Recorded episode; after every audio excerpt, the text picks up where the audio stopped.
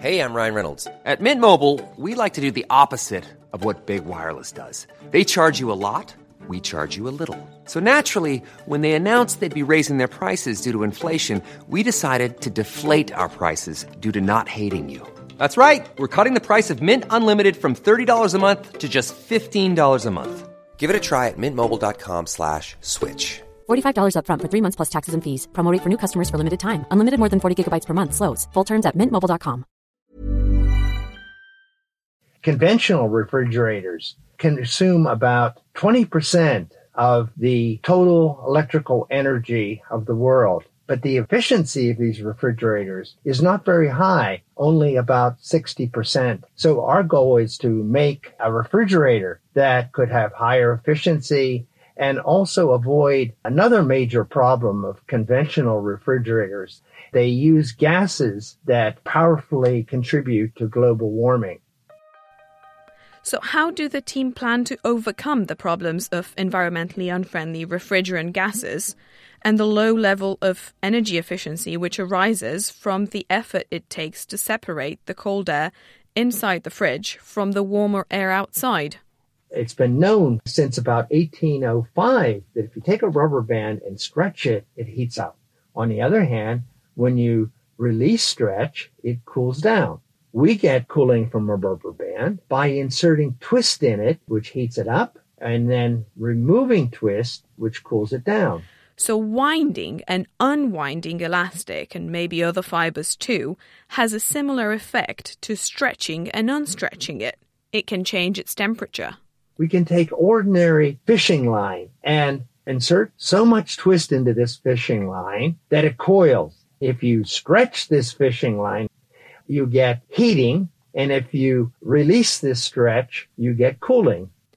This happens because when a coiled object, like a spring, is being stretched, it actually twists. And this led the team to wonder what would happen if they first twisted their fishing line in one direction and then used the twisted fiber to fashion a coil that itself spiraled in the opposite direction. The cooling process is caused by a change in fiber twist because if you stretched a metal spring, the spring elongates not because the wire in the spring is getting longer, it elongates because the wire is twisting. Now, if we use a different handedness of the twist within the polymer fiber compared to the twist that makes the coiling, we can make a remarkable material. A material that is unlike any other materials in that when you stretch it, instead of heating, it cools by as much as 20 degrees. We can cool flowing liquids and these liquids can uh, be fed into coils to provide the cooling needed for a refrigerator.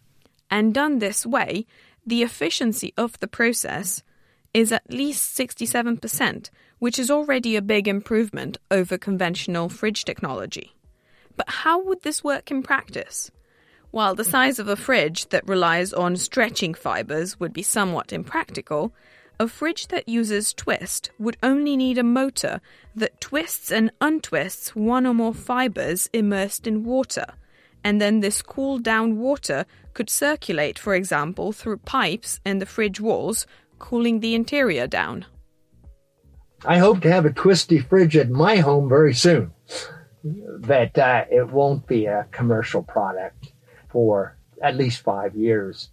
This is the first work, the first discovery that twist can be used for refrigeration.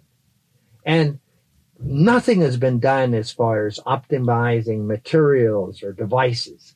This is exciting things that can be done in the future and will be done in our laboratory and I'm sure numerous laboratories around the world.